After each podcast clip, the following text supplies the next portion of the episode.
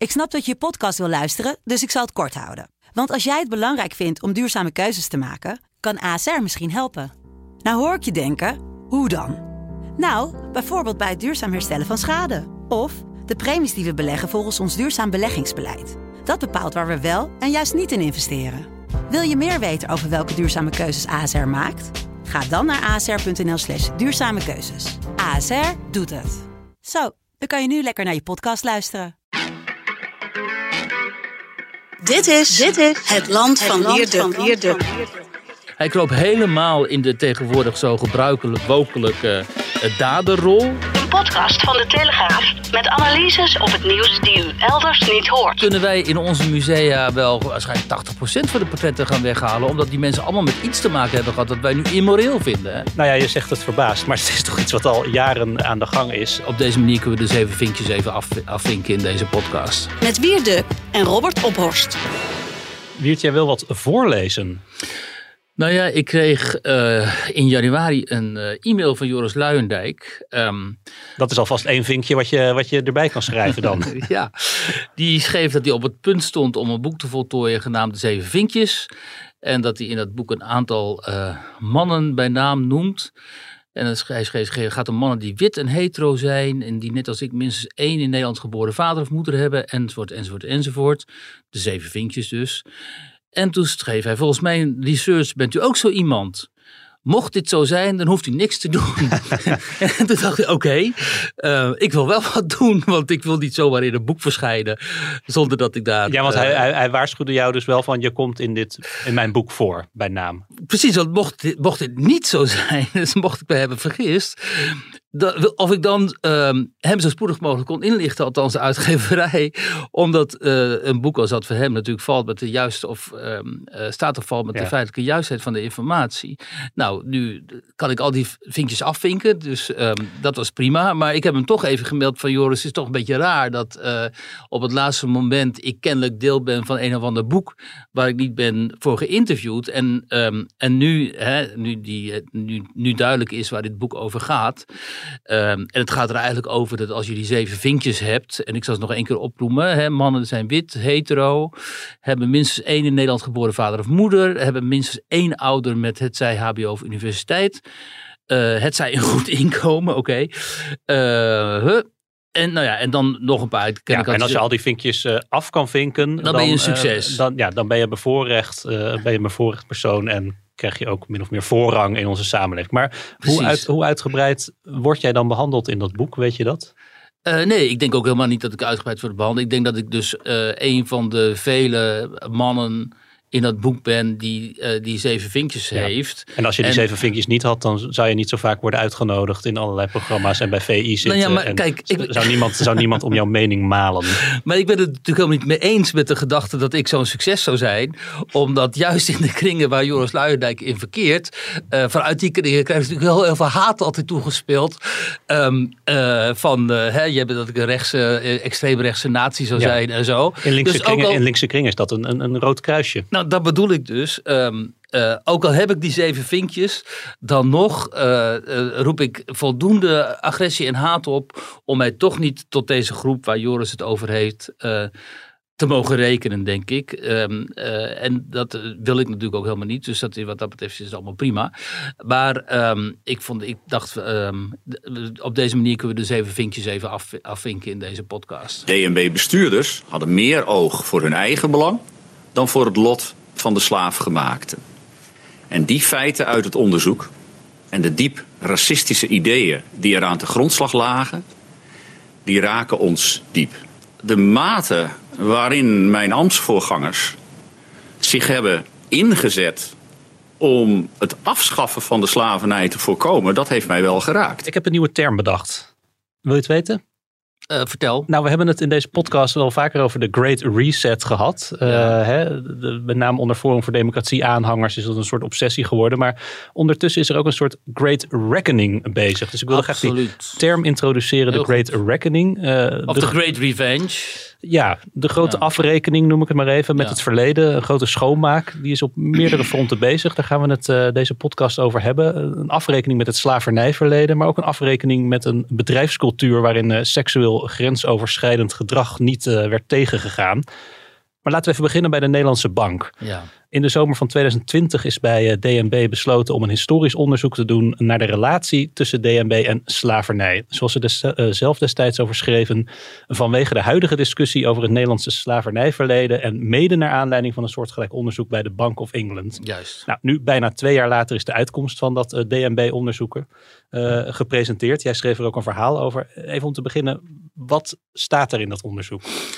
Eh, Nou, ik was gisteren bij die eh, persconferentie dan, hè, eh, virtueel althans, naar aanleiding van die presentatie van het boek. En ehm, ja, ik moet zeggen, dat is dan een boek onder een onderzoeksgroep van drie mensen, met onder leiding van Kawan eh Fatta Black. Een is, historicus eh, van de Universiteit van Ja, eigenlijk slavernijhistoricus, eh, dat, dat, zo langzamerhand, eh, dat is zijn specialisatie. En dat boek is eigenlijk enorm interessant, omdat, eh, ja, god, ik ben historicus en wat weet ik nou van eh, precies ehm, die Nederlandse bank en de geschiedenis daarvan. Er zijn wel een aantal boeken over verschenen, maar juist dit aspect, de manier waarop die oprichters en de initiële investeerders van die Nederlandse bank eh, betrokken waren bij eh, die transatlantische eh, slavernij en eh, die koloniale slavernij en zo. Dat hebben ze echt eh, enorm eh, minutieus Ja. uitgezocht, dankzij archiefonderzoek, ook persoonlijke archieven en zo. Ja, en daaruit blijkt natuurlijk dat in ieder geval een aantal van die mensen, je had 16 aanvankelijke investeerders en een groot deel daarvan eh profiteerde van Ja, die slavernij. Misschien wel even goed om te schetsen. Dat, dat weet misschien niet iedereen, maar de Nederlandse bank is opgericht in 1814. Juist. En 49 jaar later, in 1863, eh, schafte Nederland de kolo- koloniale slavernij af. Dus ze hebben bijna een halve eeuw eh, de tijd gehad, om het zo maar even te zeggen, om daar ook van te profiteren. Maar dat hebben ze dus gedaan, blijkt uit dat onderzoek. Eh, ja, alleen, eh, en dat was natuurlijk ook mijn vraag. Kijk, als je het nou ziet in de context van die tijd. ehm, slavernij was legaal en daar werd ook eh, gewoon op grote schaal gebruik van gemaakt. Ehm, eh, en dan lijkt het mij niet zo, niet zo verbazend dat mensen die zeg maar in die financiële wereld actief zijn en handelaren zijn, kooplieden, dat Ja. die dan op de een of andere manier ook met die eh, slavernij in aanraking komen en zelfs daarvan profiteren. Maar Want, want even op welke manier heeft DNB dan destijds geprofiteerd van de slavernij? Nou ja, we moeten eerst nog even zeggen dat eh, in 1814, dus toen die bank werd opgericht, toen werd overigens ook door Willem I, de Willem I was de oprichter van die bank, ook de slavenhandel, niet de slavernij, maar de slavenhandel afgeschaft. Dus er was al een, eh, zeg maar een aanzet om met die slavernij iets te doen, Ja. die dan hè, uiteindelijk zou uitmonden in de afschaffing daarvan. Nou, men, men was al woke op dat moment. ja, er was al een, eh, een deel van de samenleving dat zich daartegen verzette en dat vond dat slavernij immoreel eh, is. Wat het natuurlijk ook is, alleen in de context van die tijd vond niet iedereen dat. En hoe hebben ze ervan geprofiteerd? Nou, bijvoorbeeld eh, twee van die oprichters waren geboren op een eh, plantage in eh, Suriname. Een andere grote investeerster, die had een groot deel van haar kapitaal verworven met de handel die door die industriële, zeg maar, slavernij ehm, eh, eh, mogelijk was geworden. Want daar gaat het natuurlijk om. Als je handelde in suiker, katoen, weet ik veel, al die producten die vanuit die slavernij konden ontstaan, vanuit die slaven, slaveneconomie, laten we het zo zeggen.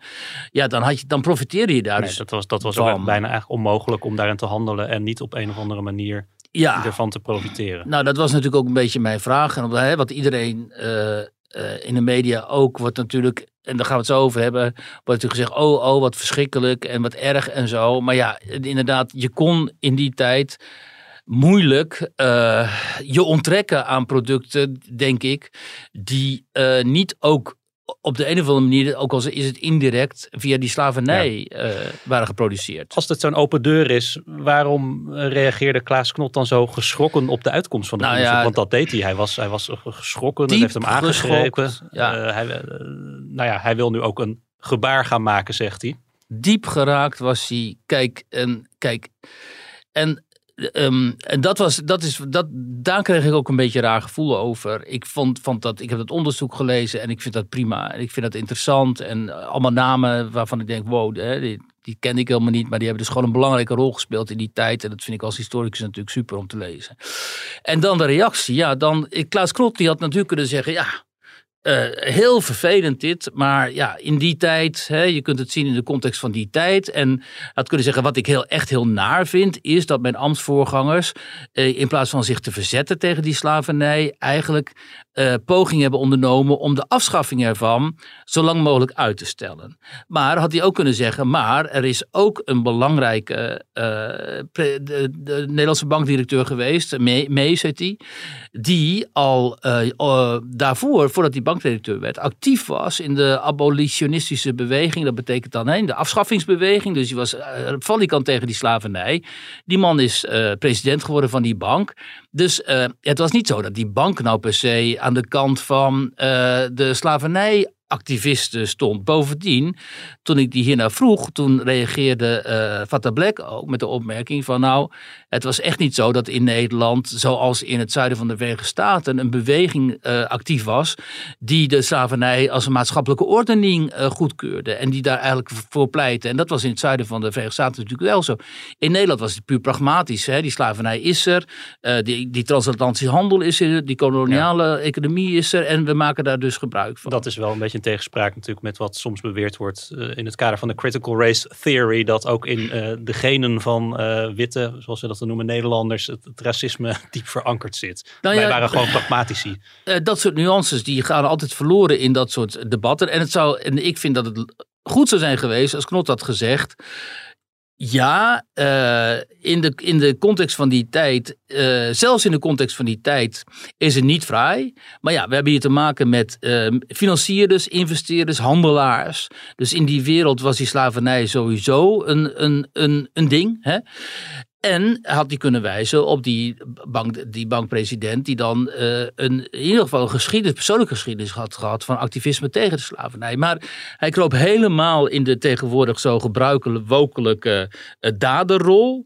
Het was allemaal vreselijk, het had hem allemaal diep geraakt. En we moeten met de mensen uh, in gesprek die de impact hiervan nog altijd voelen. Dus ik vroeg, dat is anderhalve eeuw later, wie zijn dan precies die mensen die de impact hiervan nog voelen? En toen zei hij, ja, dit is eigenlijk een kwestie van institutioneel racisme, waar de bank zich destijds heeft schuldig gemaakt, in ieder geval indirect aan institutioneel racisme. bestaat dit nog altijd in de samenleving en wij hebben een diversiteits- en inclusieprogramma bij de bank. En daarom vind ik dat mensen die eigenlijk hetzelfde ondergaan nu nog dan die mensen die destijds met institutioneel racisme hebben te maken gehad, dat wij die moeten opzoeken en met hen in gesprek moeten gaan en moeten kijken hoe we naar hen een gebaar kunnen maken. En dan denk ik, dan ga je zoveel bruggen over waarvan ik vind dat je die helemaal niet over hoeft te gaan. Nee. Uh, heeft hij een indicatie van waar dat gebaar dan uit moet bestaan? Want ik zei al, uh, het, ze waren mede geïnspireerd door eenzelfde soort onderzoek wat de Bank of England heeft gedaan. Die hebben naar aanleiding van die uitkomsten excuses aangeboden. En alle uit hun kantoren, alle beelden en, en, schilderijen geloof ik verwijderd die uh, verwijzen naar mensen die daar actief bij betrokken waren. Ja, maar dat geloof je toch niet? Ik bedoel, dan ga je dus inderdaad de bustes en de portretten weghalen van mensen die destijds dus met die slavernij te maken hebben gehad. Dan kunnen wij in onze musea wel waarschijnlijk 80% van de portretten gaan weghalen, omdat die mensen allemaal met iets te maken hebben gehad dat wij nu immoreel vinden. Nou ja, je zegt het verbaasd, maar het is toch iets wat al jaren uh, aan de gang is. En uh, als het niet uh, weg, weggehaald wordt, dan komt er een disclaimer bij. met van, nou, deze persoon heeft misschien ook, heeft ook dubieuze dingen gedaan. Ja. Wat, wat verder prima is in een museum, lijkt me. Um, maar um, oké. Okay. Maar hij, hij weet, het hij dus, weet dus eigenlijk nog niet. Nee, precies. Hij weet nog niet wat hij ermee gaat doen. Nou, misschien excuses. En uh, die bustes en portretten die hangen nu in het depot. Omdat het nieuwe gebouw nog niet klaar is. En hij zei van het kan zijn dat ja. als dat in het nieuwe gebouw komt ook een soort geschiedenisruimte. Uh, ik weet niet meer hoe hij dat noemde. Maar als je nou directeur bent van de Nederlandse Bank. En je zegt uh, het is allemaal vreselijk. En ik wil graag een gebaar maken van tegemoetkoming. Dan denk ik gelijk aan een financieel gebaar. Nou ja, dat werd ook gevraagd natuurlijk. En toen zei hij onmiddellijk van ja, nee. Uh, ondanks dat jullie natuurlijk allemaal denken van dit is een bank, dus het gaat om geld. Maar, zet de geldpersen maar aan. Zet de geldpers maar aan. Maar nee, daar, daar was hij nog niet voor te porren. Um, kijk, uh, dus dat, dat, daar gaat het ook niet voor komen natuurlijk. Eh, dus het zal wel blijven bij een soort excuus. En dan inderdaad die portretten dan maar naar die geschiedenisruimte waar dan allerlei disclaimers eh, erbij komen te hangen. Het is een eh, trend en het is een soort verplichting tegenwoordig van al die officiële instellingen om hun eigen ge- verleden Ja. hè, te onderzoeken. hè. De musea die hun depots opkuisen, bibliotheken die quasi-racistische boeken niet meer uitlenen en noem maar op. En nu was de Nederlandse bank aan de beurt. En uh, nou ja, en dat, dit, gaan we door en gaan we door. En de, het, helaas de gevestigde orde, waar iemand als Knot natuurlijk onderdeel van is, ja, die gaat er onmiddellijk mee uh, in zee. Ja. En ook met het hele verhaal, daar nemen ze gewoon over. Maar is dat ook erg als, als hij dan straks zegt van nou, we bieden onze excuses aan, we plaatsen een paar disclaimers, we gaan in gesprek met uh, belangengroeperingen en dan is het klaar? Uh, nou ja, op zichzelf is dat niet erg. En misschien levert het ook wel een soort apaisering op van uh, die, actie, die activisten waarmee, met wie je te maken hebt. Maar het is gewoon, uh, ik vind dat je die link niet zo 1, 2, 3 kunt leggen naar de huidige tijd. En dus in die zin vind ik het niet zo integer. Kijk, uh, ik vind het, kijk, het onderzoek vind ik integer. Ik vind het goed dat dit aspect van die geschiedenis van die Nederlandse bank behandeld wordt. Want dat was in die voorafgaande vijf grote uh, onderzoeken kennelijk niet gebeurd. Dus dat vind ik ook wel raar dat je dat dan inderdaad over het hoofd ziet. Maar dit is er nu. Nu zou je kunnen zeggen, oké, okay, nu zijn we in het reinen met dat verleden. En uh, nu gaan we gewoon weer verder met waar we hè, voor zijn, namelijk de inflatie bestrijden. Namelijk de rente laag houden. Ja, precies. nou ja, de inflatie bestrijden. Maar om dan, om zo, om dit activistische discours zo over te nemen en helemaal meegaan te gaan in het denken van die mensen en zo.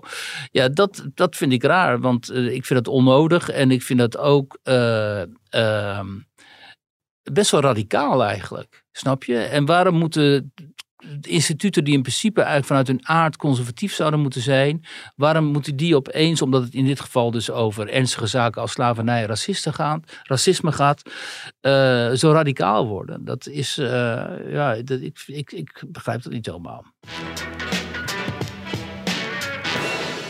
Laten we nog even doorgaan over de, de Great Reckoning, de grote uh, afrekening, de grote schoonmaak. Maar dan in de, als het gaat over grensoverschrijdend gedrag uh, in, de, in dit geval de omroepwereld. Want persbureau ANP die heeft een rondje Hilversum gedaan. Ja. En sinds de uitzending van Boos over The Voice hebben de meeste grote omroepen hun medewerkers gemaild.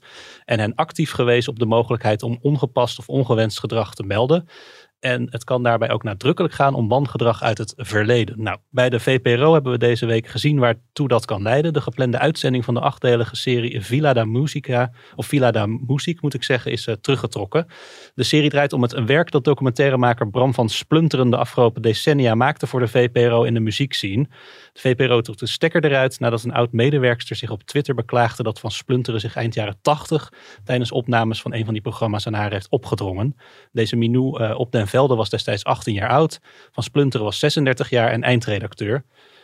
Uh, reden voor de VPRO dus om, uh, om, om die uitzendingen te stoppen. Dit is eigenlijk precies wat John de Mol uh, wil. Toch? Meld het als er iets is. Wacht even. Zeg nog één keer, hoe lang is dit geleden? Uh, eind jaren 80, dus het 33 jaar was, was 33 jaar geleden, ja. ja. Um, Oké, okay, dus je komt nu aanzetten met iets dat jou 33 jaar geleden is overkomen. Zij zegt, um, ik heb dit in mijn leven maar aan een, met een paar mensen gedeeld. Uh, maar nu ik zag dat de VPRO uh, Bram van Splunter in het zonnetje gaat zetten, vind ik dat toch bijzonder pijnlijk en heb ik aan de bel getrokken. VPRO is met beiden in gesprek gegaan en is tot dit besluit gekomen. Ja, je denkt ik wel zag van... ook de, de, reactie van Van Splunteren. Die zei, die zijn excuses aanbood. En ongeveer liet doorschemeren dat ze eigenlijk gewoon een soort relatie hadden gehad. Ja, dat is wel goed om te zeggen inderdaad. Hij heeft tegen het Parool gezegd van... Um, het is iets dat 33 jaar geleden is gebeurd uh, bij het programma De Firma Onrust. Um, ik was 36, werd verliefd op haar en er is toen iets geweest tussen ons. Daarbij is er in mijn ogen nooit sprake geweest van enige dwang. Maar ik heb mij toen onvoldoende gerealiseerd dat ik haar leidinggevende was en dat ze nog maar 18 was. Uh, hij noemt zichzelf jong, dom en naïef. Ja, dus kennelijk was er dus wederzijds uh, van ja, we, hè, dat maakt het natuurlijk sprake van ja, een relatie. Dat maakt het natuurlijk wel lastig, want dat, dat, dat zegt hij. Zij zegt, hij heeft zich opgedrongen. Nou, VPRO heeft beide kennelijk gesproken. We weten natuurlijk niet precies wat daar gezegd is en of dit het enige incident is of dat er sprake was van een patroon. Maar ja, we beginnen er ook over, want als je als omroep uh, dit soort mails gaat sturen, dan is de vraag eigenlijk, gaan we de komende tijd meer van dit soort verhalen horen? Nou ja, toevallig sprak ik dus deze week uh, iemand uh, die een jaar of veertig geleden bij de VPRO werkte. En die zei, joh, als ik alles naar buiten zou brengen. Wat ik toen gezien heb dat die mannen, die linkse mannen van de VPRO zich destijds permitteerden. Dan was de wereld te klein.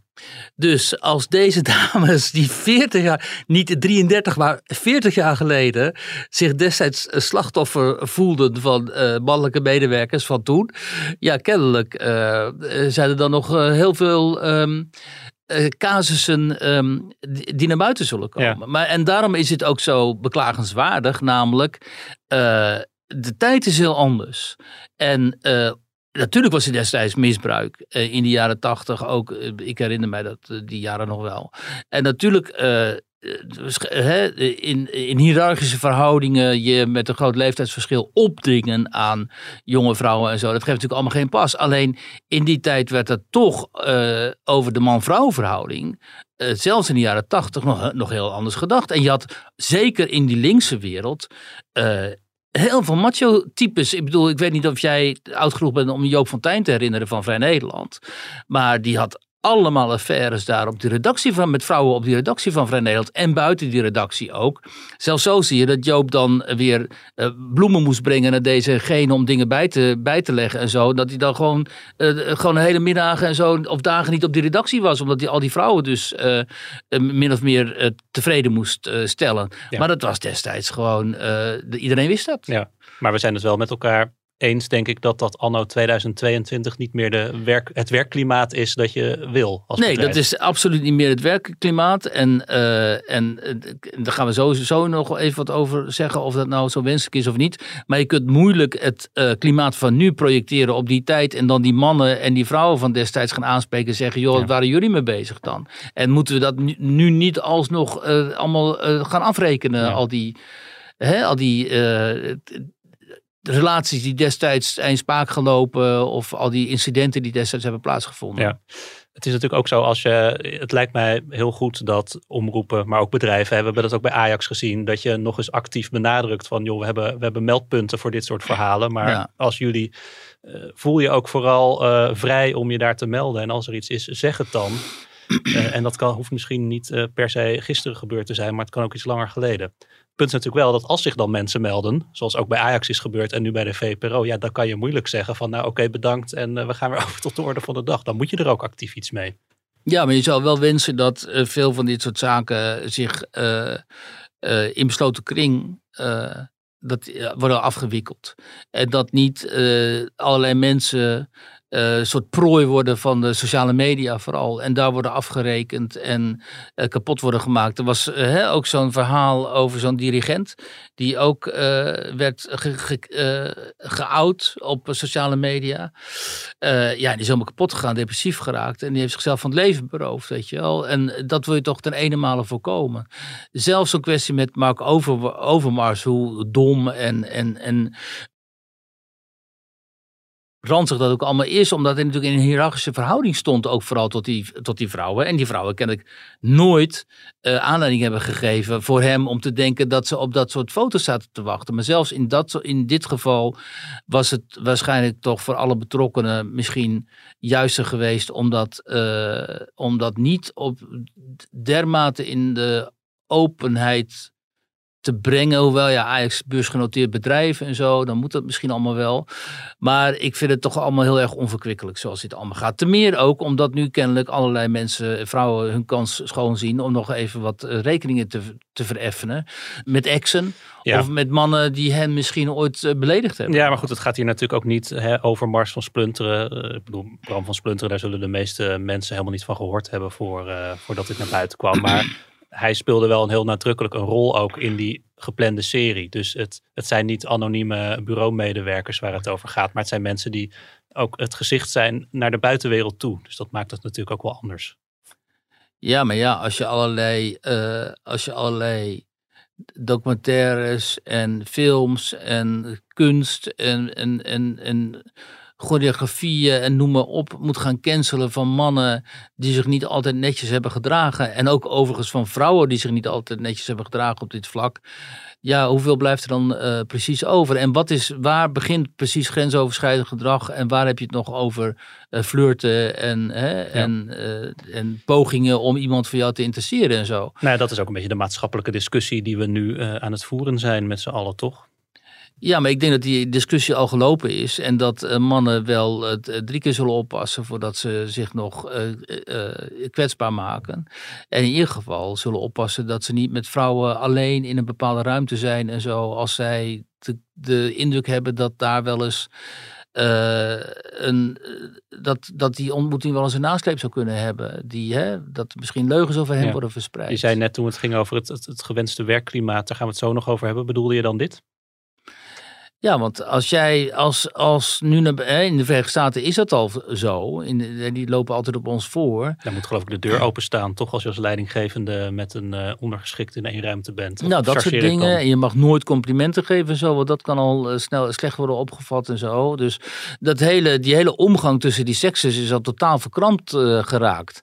En door dit soort, door, door dit soort ehm, voor, discussies wordt het dat al, alleen nog maar meer natuurlijk. Ook door de felheid waarmee uh, zowel door mannen als vrouwen wordt, uh, wordt zeg maar, geëist geëist dat uh, alles binnen een bepaalde, binnen hun morele context valt. En ja. dan is al snel ook zelfs een compliment als wat zie je er vandaag goed uit. Dat valt dan al verkeerd. Nou, ja. Nou ja, het, het rare is, of het rare, het opvallende is wel dat bij Ajax ging het dus om, om, om onder andere om dickpics en stalkingachtig gedrag. Nou, dat lijkt me evident dat nou, dat kwalijk, is echt heel fout. Echt ja. kwalijk Ja. is. Uh, maar die vrouwen hielden zich aanvankelijk nog stil. Ja. Um, en in het geval van de VPRO is inderdaad iemand die actief naar buiten is getreden. Om overigens uh, in het begin zonder de naam uh, te noemen van, de, van Bram van Splunter in dit geval. Maar goed, de komende, uh, ja, als de omroepwereld zich massaal moet gaan melden over misstanden uit het heden en uit het verleden. Dan denk ik dat heel veel mannen zich zorgen moeten maken in die wereld. Ja, ik denk dat dat zeker zo is. En uh, gezien alle verhalen die je, die je hoort. En, uh, en, en ja, ik denk dat dan de groot aantal mensen denken van oké, uh, zal ik hier de dans ontspringen of ga ik ook genoemd worden? En dan krijg je een beetje zo'n culturele revolutieachtige fenomenen. Dat mensen echt geout worden in het openbaar. En misschien wel dat hun carrières verwoest raken of hun huwelijken en hun relaties en zo. Ja, en wie wil dat nou precies, weet je wel? Wat, kijk, als mensen echt aangerand zijn of verkracht, of je hebt echt die, dat stalkinggedrag uh, van een boven je geplaatst, uh, je hebt er last van gehad, hè? zoals die vrouwen die dan door Mark Overmars zijn belaagd en zo. Ja, dat, natuurlijk is dat echt heel erg vervelend, nou, is niet heel erg vervelend, dat is heel intimiderend. En uh, dan moet je maar net voldoende karakter en persoonlijkheid hebben om op dat moment te zeggen, joh, kap hier eens mee. Uh, zeker omdat hij je, je werkgever is gewoon. En die kan je ontslaan. Dus dat is allemaal heel bedreigend en intimiderend. Dus dat, dat snap ik allemaal. Maar ja, um, wat, zoals eerder gezegd, uh, waar gaat dit nou uiteindelijk toe leiden? Dat moet natuurlijk geen heksenjacht, geen heksenjacht gaan worden. Waar was Wiert? We gaan even heel geheimzinnig doen, want je was in Friesland, maar waar precies kunnen we niet zeggen. Het was ergens in de provincie op een boerenerf in een schuur, maar meer mogen we geloof ik niet uh, prijsgeven over de locatie. waarom was je daar en waarom moet het zo mysterieus? Nou, ik, was, ik heb vooral met aanwezigen gesproken die daar was, want ik, ik mocht daar zelf natuurlijk, ik, ik was daar niet, maar degene die daar wel was. Ik weet wel waarom jij er niet was. Uh, Want ik was, je had de QR-code. Ik had, nou ja, dat niet alleen, maar uh, uh, als je probeert dus bij die, zeg maar, die geheime bijeenkomsten binnen te komen, dan word je natuurlijk afgerekend ja, op dat je journalist uit, bent. Daar ging het dus om. Hè? Ja. Je was in, in een schuur waar een feest werd gehouden voor mensen die geen QR-code hebben. En terwijl ik dit zeg, gaan de bouwvakkers hier ja. rustig door met, met heien en boren. Ja. Nou ja, QR-lozen, maar ook mensen met QR. Iedereen is welkom, maar dus ook QR-lozen. En uh, ik wilde daarover schrijven. Er is onder corona een soort parallele samenleving ontstaan in Nederland van mensen die het met die QR-code uh, helemaal niet, uh, die helemaal niks hebben met die QR-code. En die, dat zijn mensen die zich uit principe, uit principe niet laten vaccineren, bijvoorbeeld, maar ook mensen die dat wel doen, maar die vinden dat de QR-code niet deugt, omdat ze andere mensen niet willen buitensluiten. Nou, en die organiseren hun eigen feesten, hun eigen bijeenkomsten. Hier trad uh, notabene het cabaretgezelschap Hart voor Humor ook op.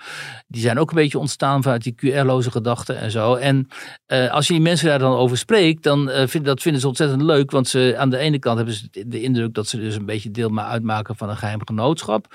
Uh, dat inmiddels enorm gegroeid is. Dus heel veel mensen die maken gewoon van dit soort fenomenen gebruik. Is er enige inschatting te maken van hoeveel mensen zich bewegen in deze QR-vrije samenleving? Nou, dat zijn er wel vele duizenden hoor. Want in, in dit geval ging het ook om 150 mensen. En over twee weken is alweer een bijeenkomst met 200 man. En die was al heel snel uitverkocht, althans vol.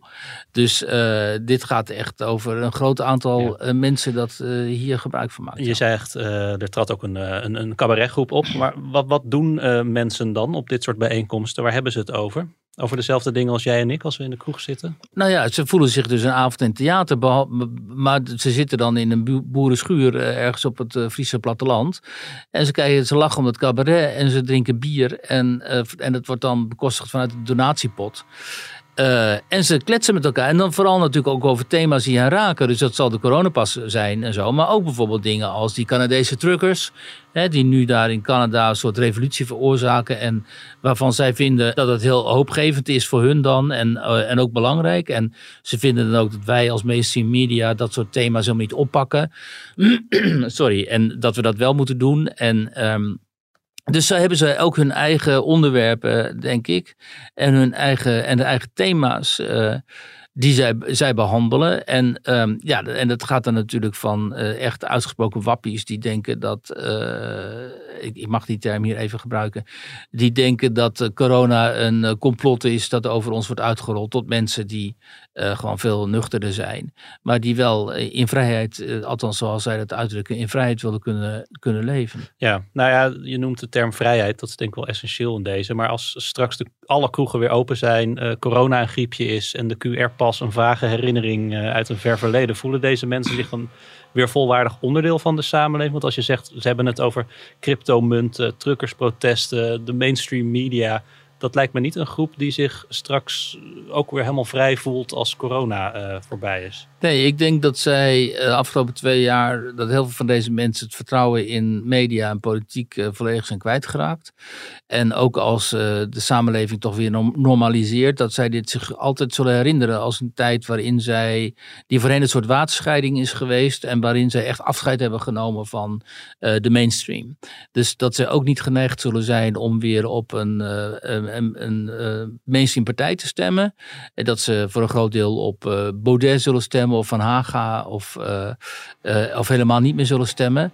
En dat ze inderdaad zullen blijven bij die alternatieve media waar ze nu ook gebruik van maken. Vergeet niet, deze mensen kijken naar Blackbox of naar Café Weltschmerz of en lezen misschien de andere kranten en zo. Hè, en dat soort dingen. Dus die hebben een hele eigen infrastructuur inmiddels ook. Ook qua media. Ja. Er wordt nog alles onderschat.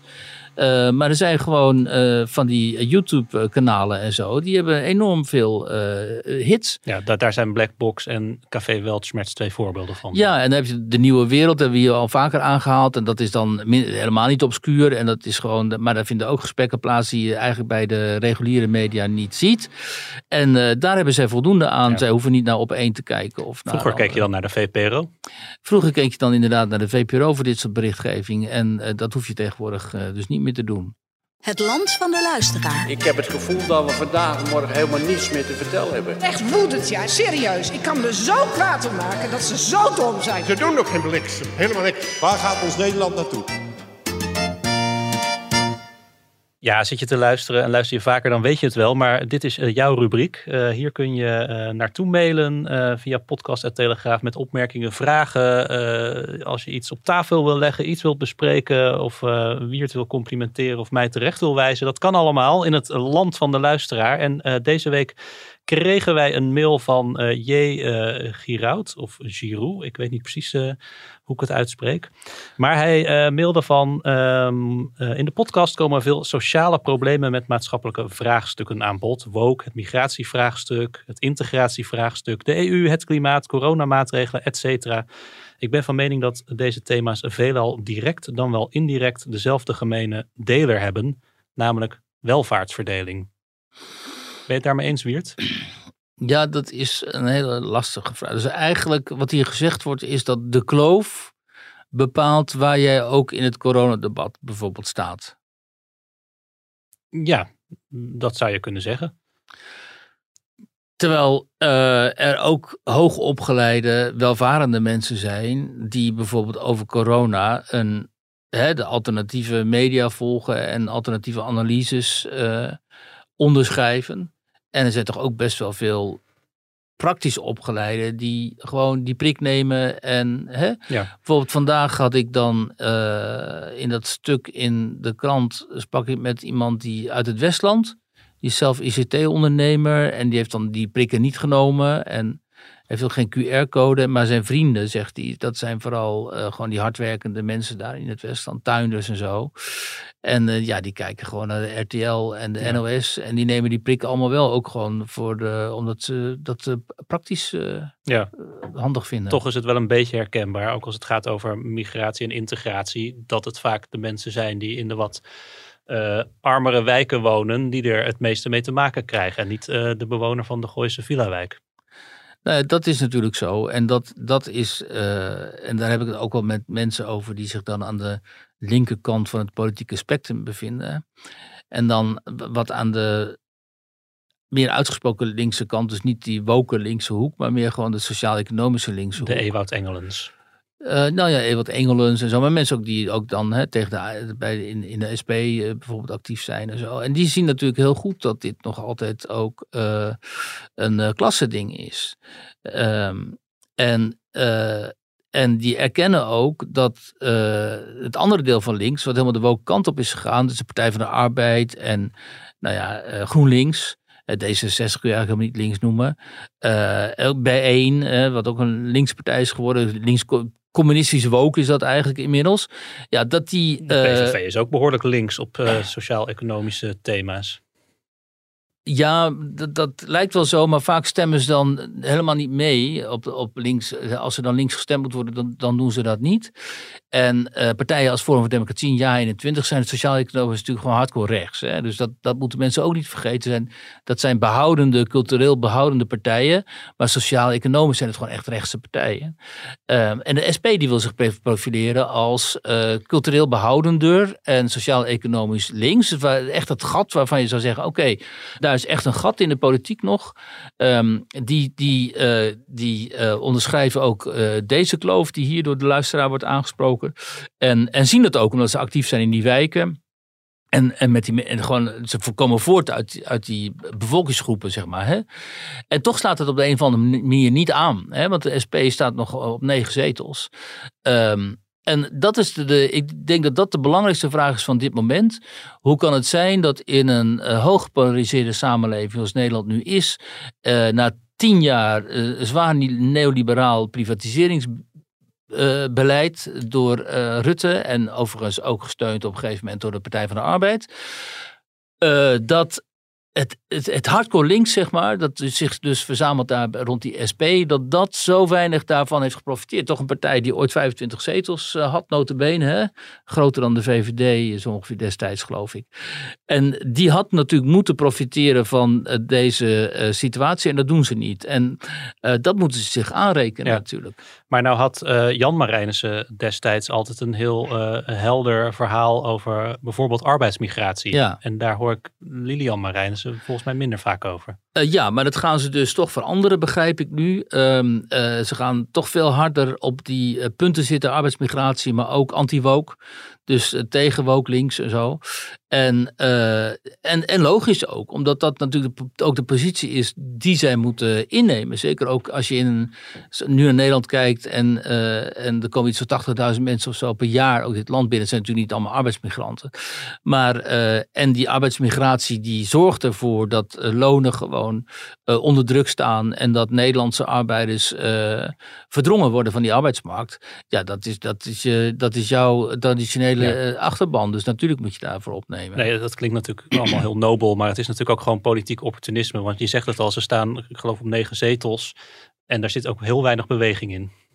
Dus ze moeten wel. Ja, en dat is eigenlijk onverklaarbaar, omdat, um, althans in mijn ogen, omdat de gemiddelde burger die zich, uh, die sympathie heeft voor links, toch wel zal begrijpen dat die de hele woken richting helemaal niks zal, zal opleveren. Alleen maar meer polarisatie en culturele uh, clashes, maar sociaal-economisch helemaal niks.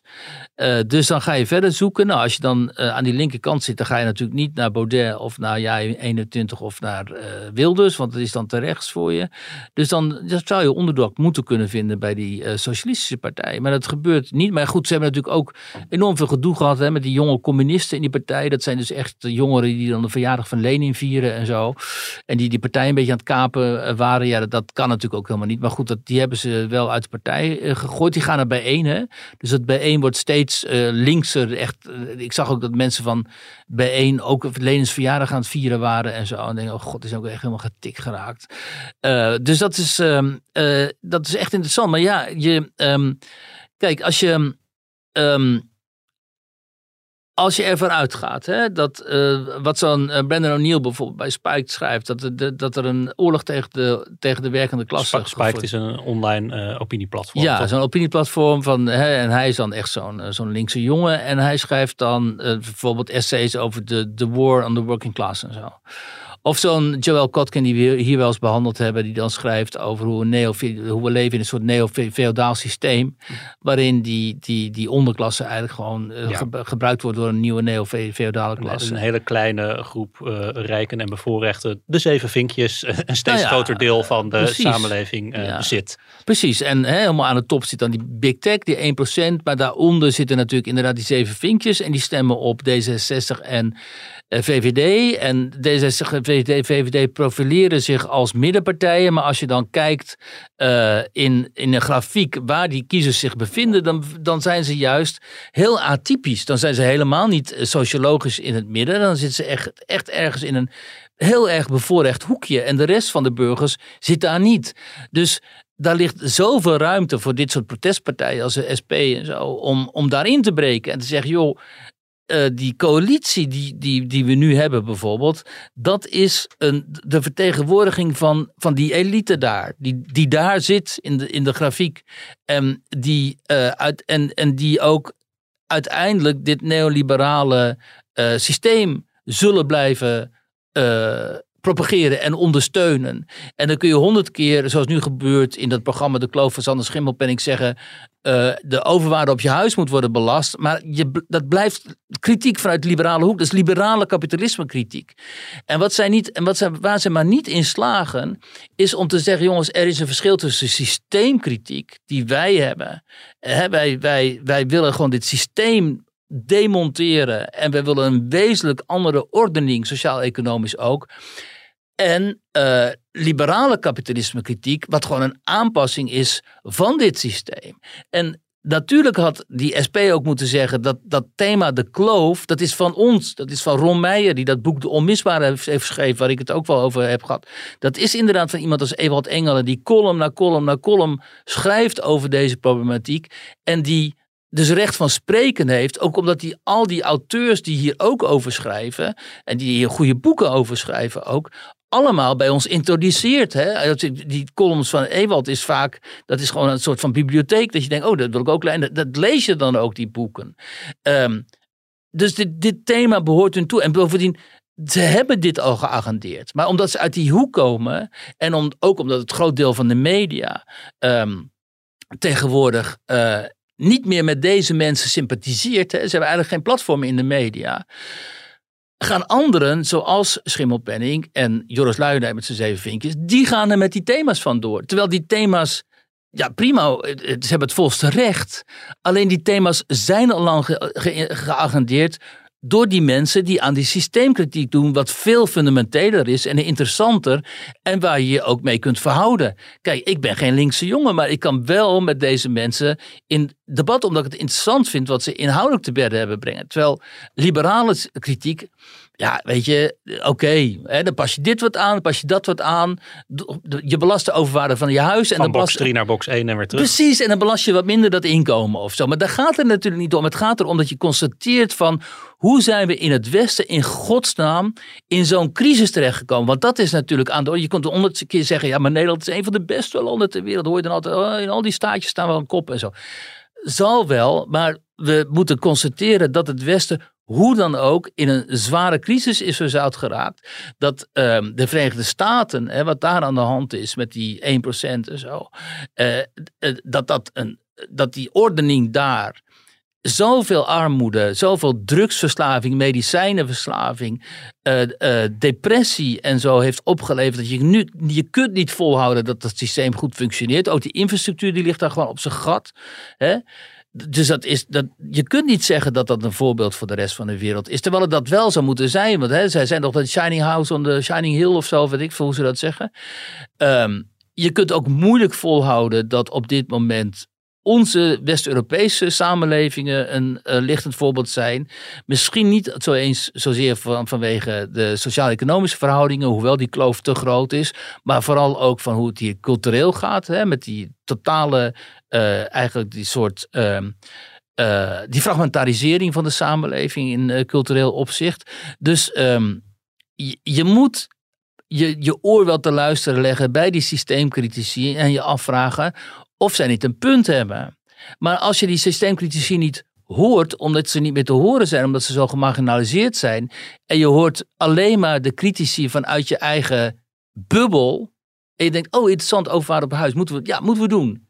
Weet je, dan, dat levert niks op. En wat mij dan zo teleurstelt, dat is inderdaad dat, dan, dat ik dan zie, dan zie ik dus allemaal van die PvdA-prominenten en zo, wethouders en weet ik veel wat en zo. Die gaan dan dus allemaal mee in die, in die liberale kritiek, weet je wel.